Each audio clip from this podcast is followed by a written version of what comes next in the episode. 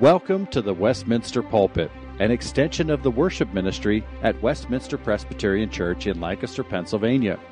Please contact us for permission before reproducing this message in any format, and may this sermon nurture your life in a meaningful way as we proclaim our Savior. We now join our senior pastor, Dr. Chris Walker.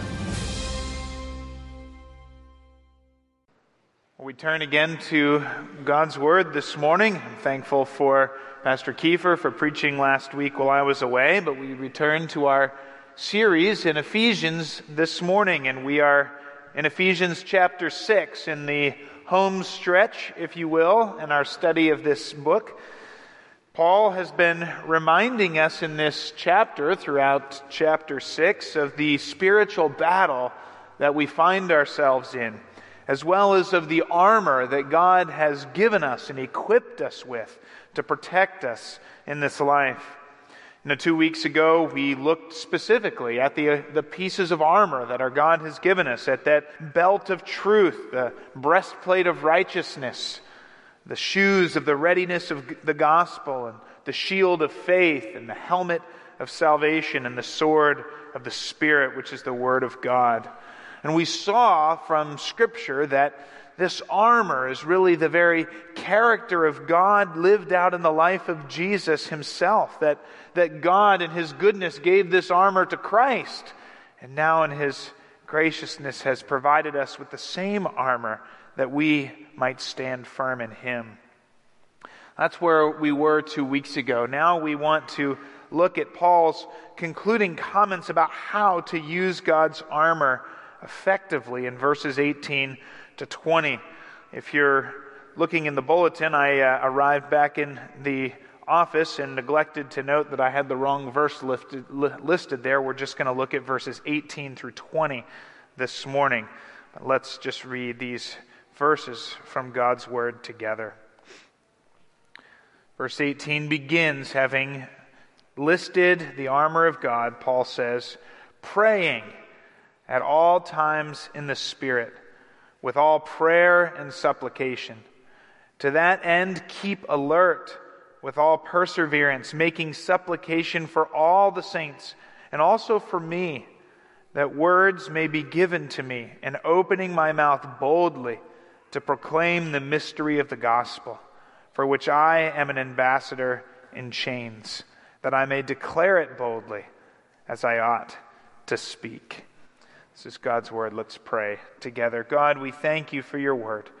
We ask that you would apply it to our hearts and work it out in our lives this morning, that we might be more like you for the glory of your name. We pray it in Christ's name. Amen.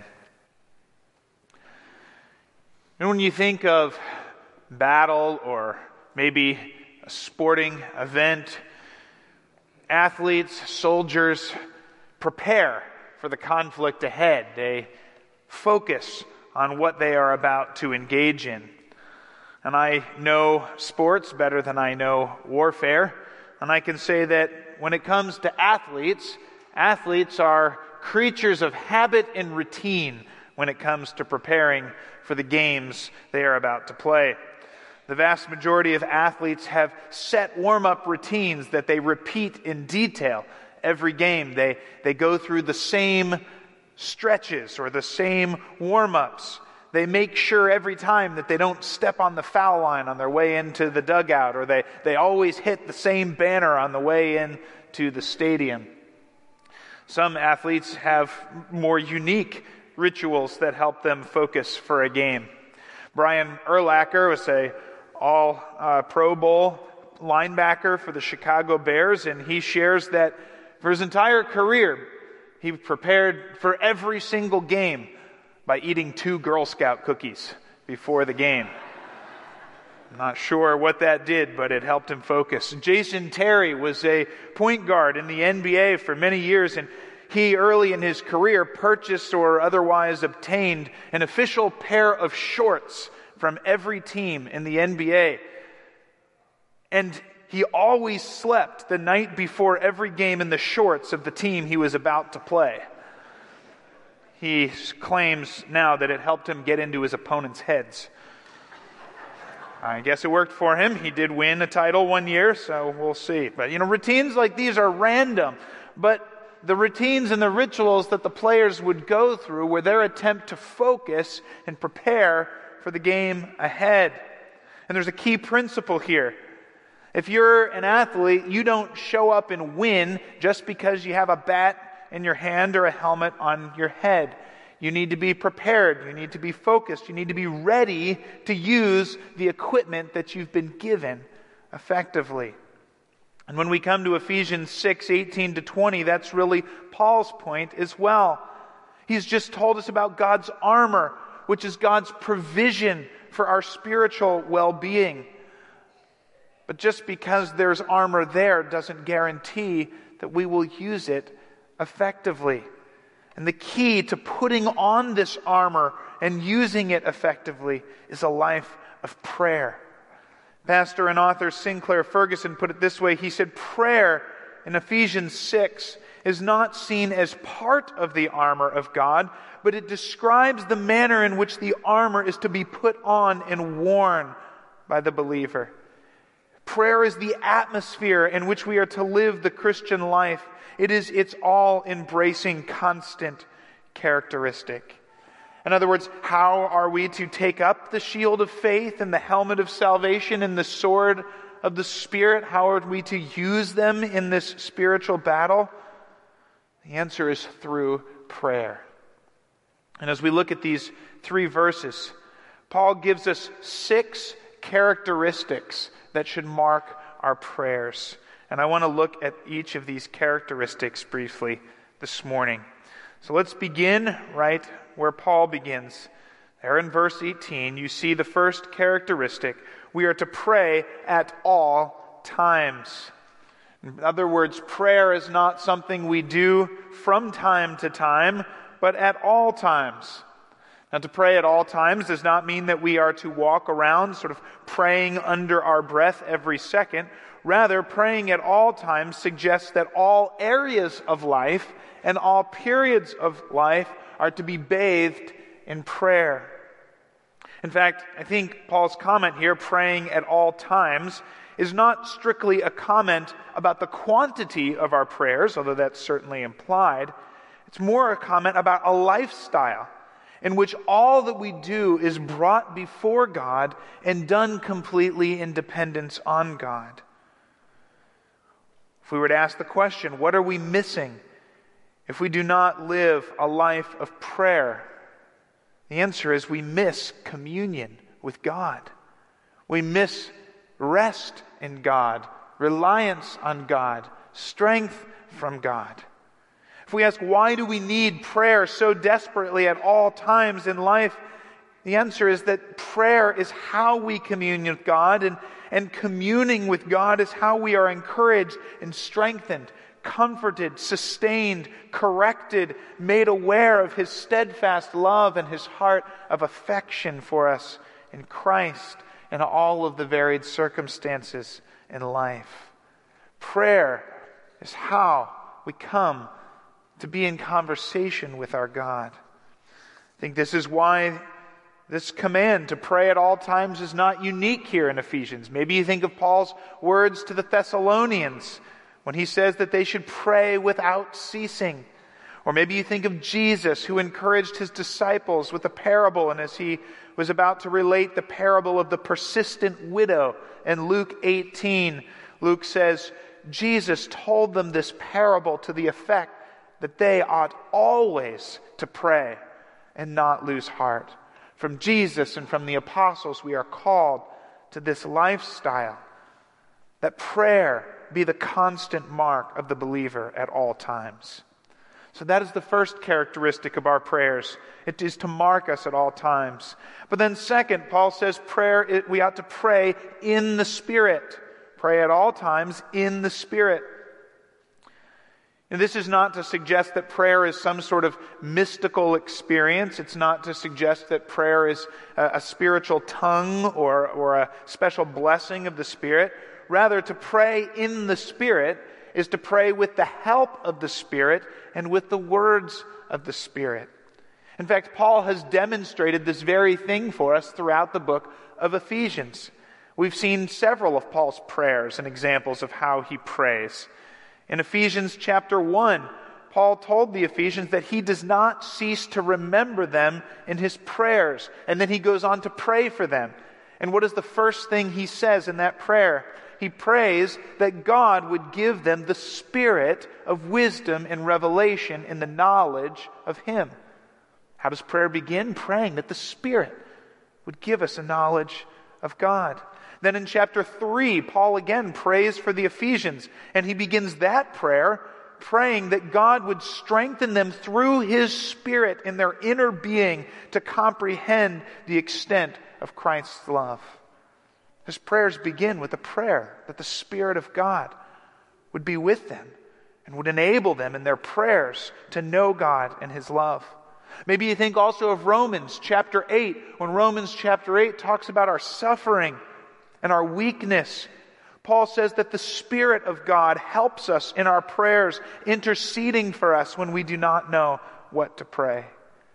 So, first, when Paul talks about praying in the Spirit, to pray in the Spirit is to look to the Spirit first, the Spirit who dwells in us and who has access to the very mind of God and it is to ask the Spirit to help us when we don't know what to pray, to strengthen us to know God and the love of Christ as we pray, and to give us a growing knowledge of God and wisdom from God and His Word to guide us as we pray.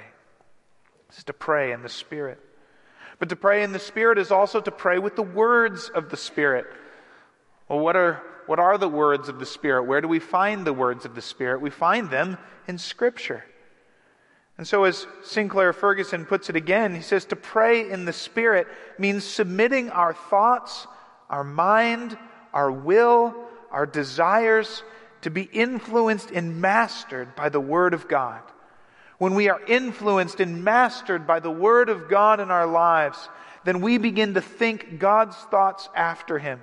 We develop instincts that are aligned to His will because they are aligned to His Word that the Spirit has spoken to us. We begin to ask for those things that He has revealed please Him and to ask for the things that He promises to do. In other words, as our minds and our hearts are bathed with the Word of God, our prayers then become guided by and influenced by and mastered by and directed by the words of God. And we begin to pray with all of our requests and our confessions and our praises based on who God is and what He has told us and what He has promised to us in His own words. This is to pray in the Spirit. And as I was thinking about this, I thought, well, maybe, maybe a practical example might be of help. And I was thinking, have you, I don't know if you've ever been in a situation where you've been anxious or worried about something, and your first thought is, well, I should pray about this.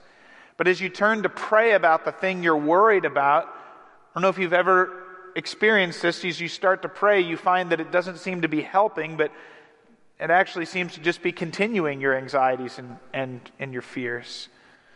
Several years ago, I had some health symptoms that I was worried about, and the more I prayed about them, the more that I seemed to be consumed by them. Instead of comforting me, it seemed to be adding to my anxiety.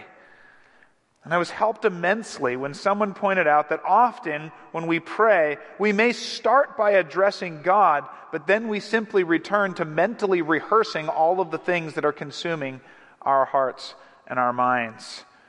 And then prayer does not become an opportunity to go before God, but it just becomes another chance to run through and be consumed by all the things that are worrying us or overwhelming us. But praying in the Spirit, is a matter of bringing our anxieties and requests to God and then rehearsing what He has told us about Himself and His promises from His Word with the words His Spirit has inspired. So that we can receive comfort and peace in the specific situation we're praying about, because our focus, after we bring our requests to God, is no longer on our problems, but upon God.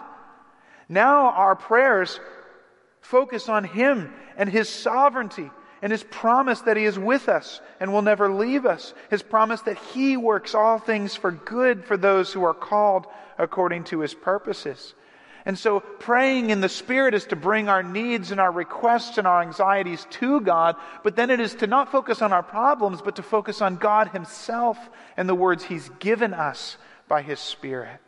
And as we turn to look at Him, then we can find comfort and hope as we commune in His presence. So we pray at all times. We pray in the Spirit with the help of the Spirit and the words of the Spirit. Third, Paul says that we are to pray with all prayer and supplication. Now, the word for prayer there is particularly a word for, for bringing request or need before the Lord. So, prayer and supplication, in some ways, are Paul stacking up words that both refer to bringing needs and requests or petitions before the Lord. All our requests, all our needs, all our petitions, all our intercessions for one another are to be made to the Lord. I love how Paul Miller, in his book, The Praying Life, urges us to pray specifically, not generally, about everything in life, not just about some things in life. And if there is a need or a concern in our life or another's life, we should pray about it. We should pray about it specifically. For there's nothing too mundane to pray for, and nothing so big that prayer is not the right posture for the believer. And I think the principle that Paul's telling us is this in order to be equipped for the spiritual battle that we find ourselves in, we need to be ready to bring every request, every petition, every situation, every need before the Lord to lay at his throne, boldly asking him and yet completely trusting his sovereign decision in response. So we're to pray at all times in a lifestyle of prayer. We're to pray in the Spirit, and we're to pray with all prayers, supplications, and petitions. Next, fourth characteristic, Paul says, to that end or in order that we might pray at all times in the Spirit, Paul says, keep alert with all perseverance.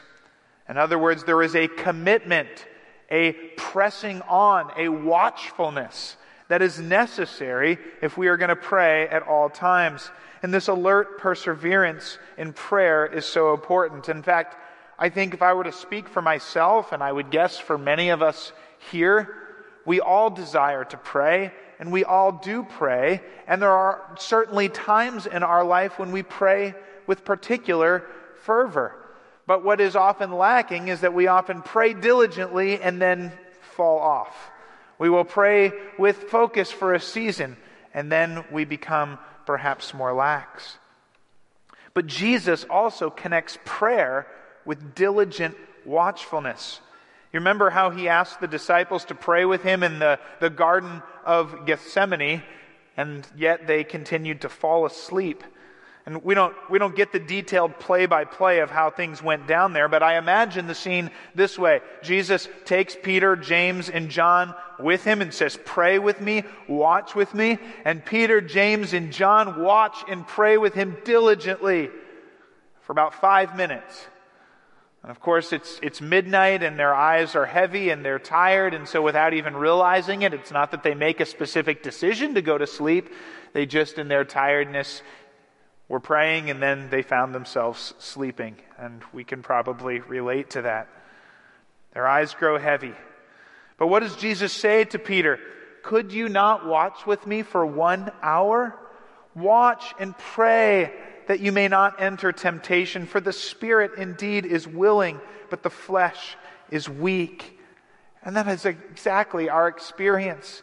None of us only desire a tiny bit of prayer. Our spirit, I think, desires to commune with God and to pray diligently, but the flesh is weak. We are distracted and we're, we're tired and, and we are pulled away by the things of this world. And so Jesus says that this keeping alert watching, praying with perseverance is necessary.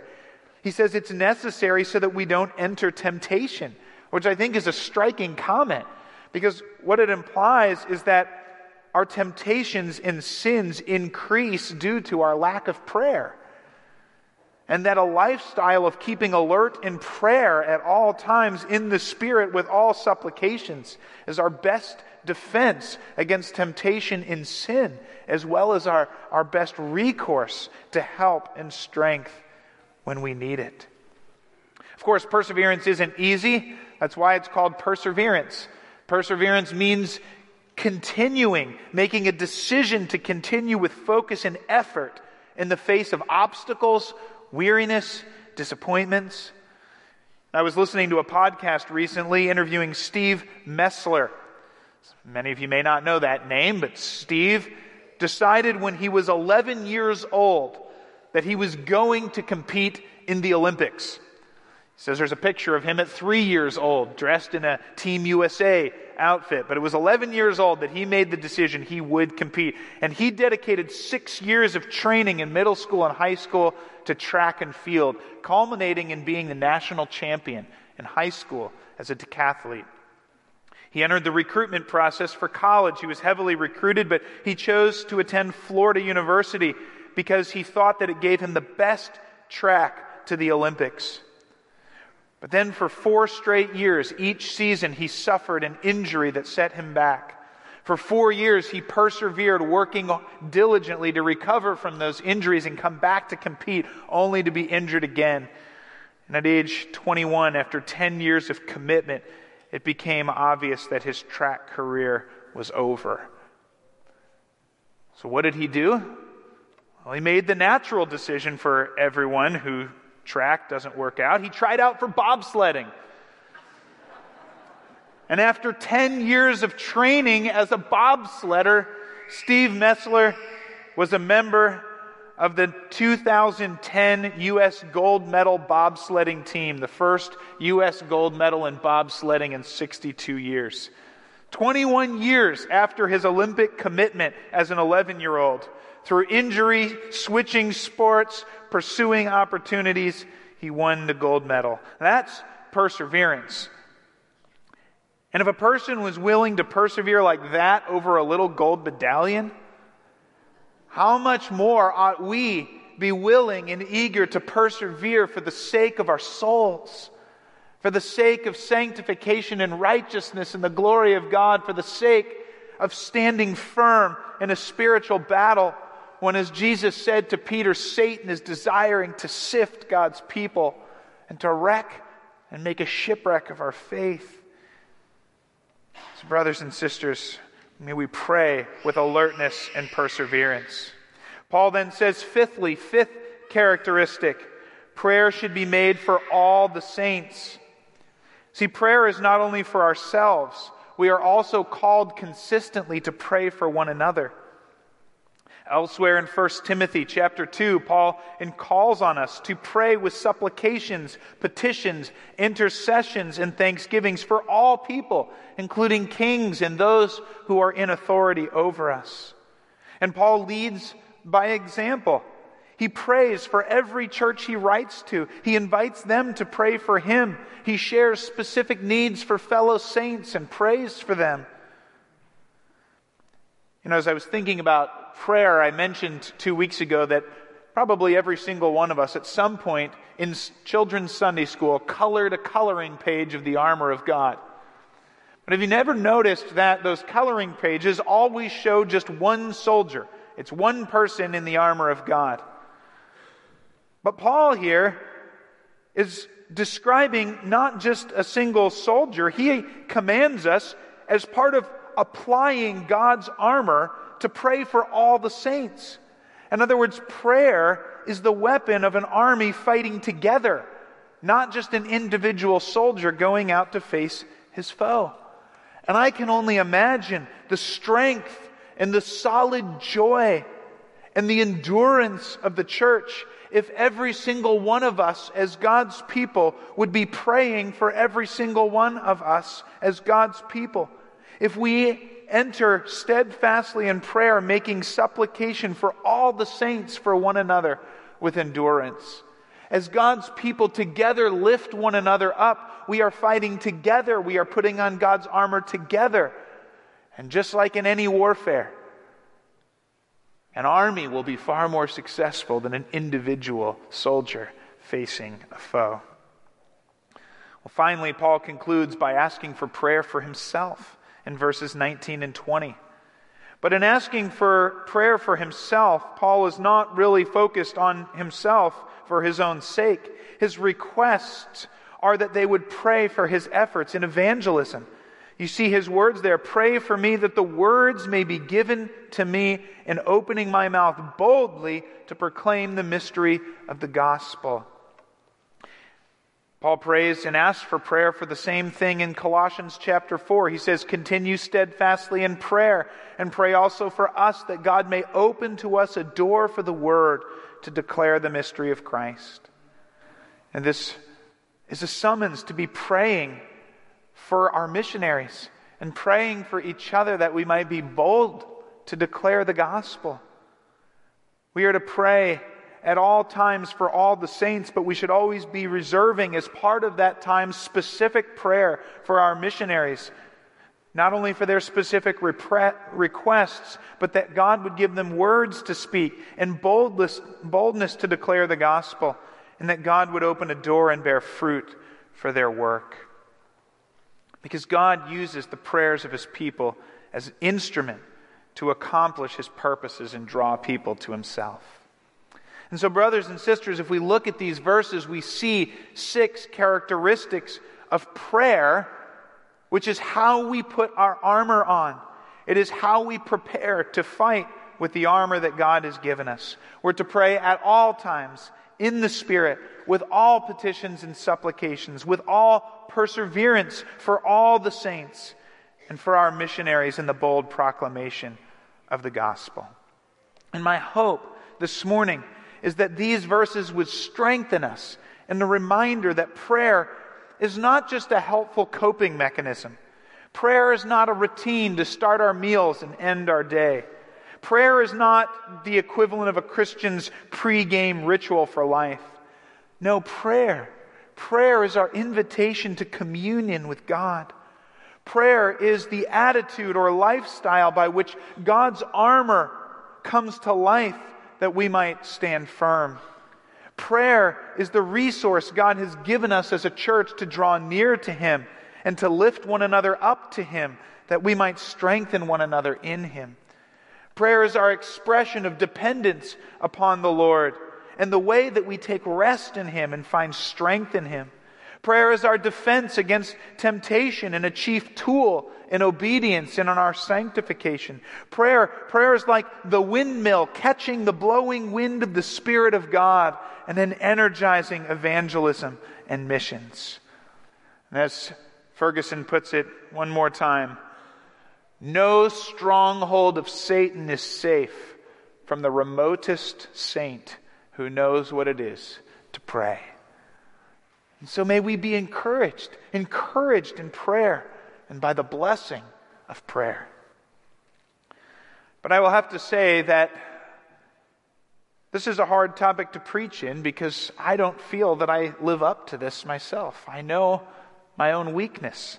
I find myself resonating with John Stott's comment on this verse that most of us pray sometimes with some prayers and some degree of perseverance for some of God's people.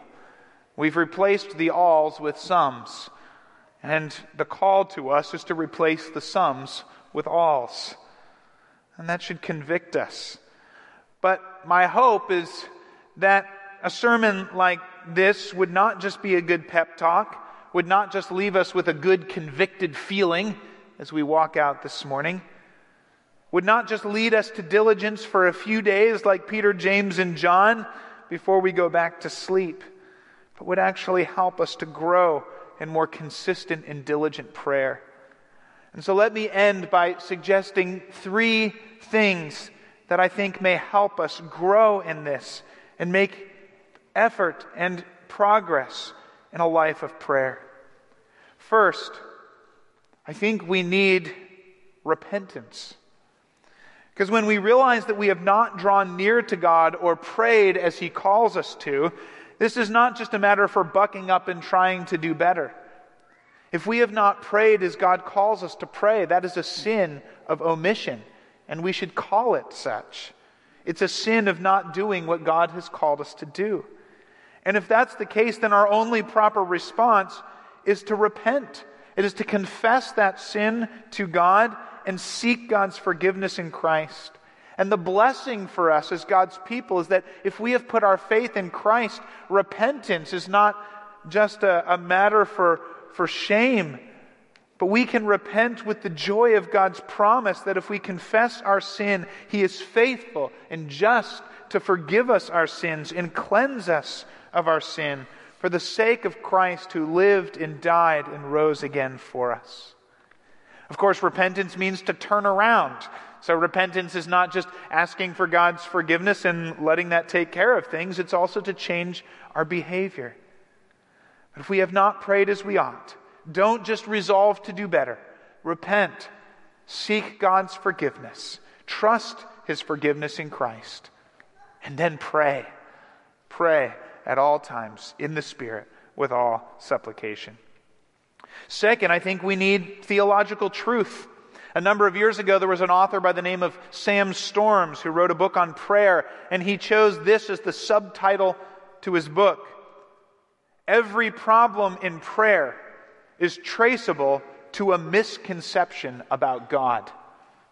Every lack or failure in prayer is ultimately a reflection that we have not believed something truly about God.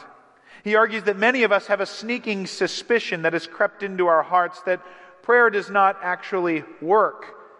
He says, for many of us, prayer has become a bit like mowing the lawn. It's necessary, it's good, but it's hardly gratifying and a bit of a chore. And yet, God has intended prayer as a means of great blessing. And just think of what we know to be true of God. If we believe that God is all powerful, if we believe that God has loved us in Christ, if we believe that God has promised to hold us fast and to sanctify us in Christ, and if we believe as God has told us that prayer is a gift of God's grace and the means by which God does all of those things in us, then prayer becomes an immeasurable blessing. And we will not need to try to make prayer a priority. If those things are true, prayer will become our desire and priority because of what is true and what God has promised. And finally, we need, I think, some practical help. I would suggest a few practical helps. First, as we pray at all times on a daily basis, we should never go through a day of praying without also reading Scripture. Because Scripture is how God speaks to us. In Scripture, prayer ceases to be a monologue and becomes a dialogue as we pray and God speaks to us in Scripture. I would also suggest that we use practical helps to keep track of prayers, both for others and for ourselves. Maybe that's a prayer journal. Maybe that's a simple notepad by your bed. Maybe that's a ring of flashcards with prayer requests on them. These will both help us to remember what to pray for, but written down prayer requests will also help us to intentionally notice when God answers prayer. It's so easy for us to pray about something and then not even acknowledge it or notice it when God answers, but written down prayer requests will help us to do so. And the more we see God answer prayer, the more we will be drawn in to pray. And finally, I'd encourage us to pray together. Find prayer partners. Pray in home fellowship groups. Plan to come in November to our praying church conference. Because ultimately, we need not just individual lives of prayer, but a community, a church of those who pray together. And we ought to hold one another up, that our church and our missionaries and our brothers and sisters around the world would be held before the throne of God in a life of prayer. Well, let me end with this. Paul calls us to be ready with our armor by praying at all times in the Spirit with all supplication, with all perseverance for all the saints, for the effectiveness of the gospel. But as we pray, maybe we can close with this thought. Remember what prayer is. Prayer is our invitation to, be, to come into the presence of the God of the universe and to gain his ear. How is that possible? How is it possible for you and I, in our time of need, when we desire, to come and have the attention of God Himself? It's possible because of Christ. Christ's death on the cross took away hostility between sinful man and a holy God. And Christ's resurrection and union with us has made us sons and daughters of God that allow us to walk into the throne room of God at any time, in our hour of need, in our moment of delight, or whenever we desire fellowship with Him. And what a blessing that is. And so may we not neglect this gift, but enter it with diligence and joy and thanksgiving to the glory of God. Let's pray. Our Father, you've called us to pray. You've told us that prayer is your gift to us. You've reminded us this morning that prayer is how we put your armor on, it is how we find fellowship with you. Now I pray that we would be quick to repent of neglecting this gift and quick to pursue and to take hold of this gift at all times in the Spirit, with all supplications, with all perseverance, for all the saints, for the sake of the gospel. How we thank you for this gift. Would you call us more into your presence and give us greater diligence for the sake of your name? We pray it for Christ's sake. Amen. The Westminster Pulpit is courtesy of Westminster Presbyterian Church in Lancaster, Pennsylvania. You are welcome to worship with us on Sunday mornings at 8 or 11 a.m. To learn more or have questions about the gift of salvation through Christ Jesus our Savior, contact us at westpca.com. Thank you, and may Christ be glorified through this ministry, the Westminster Pulpit.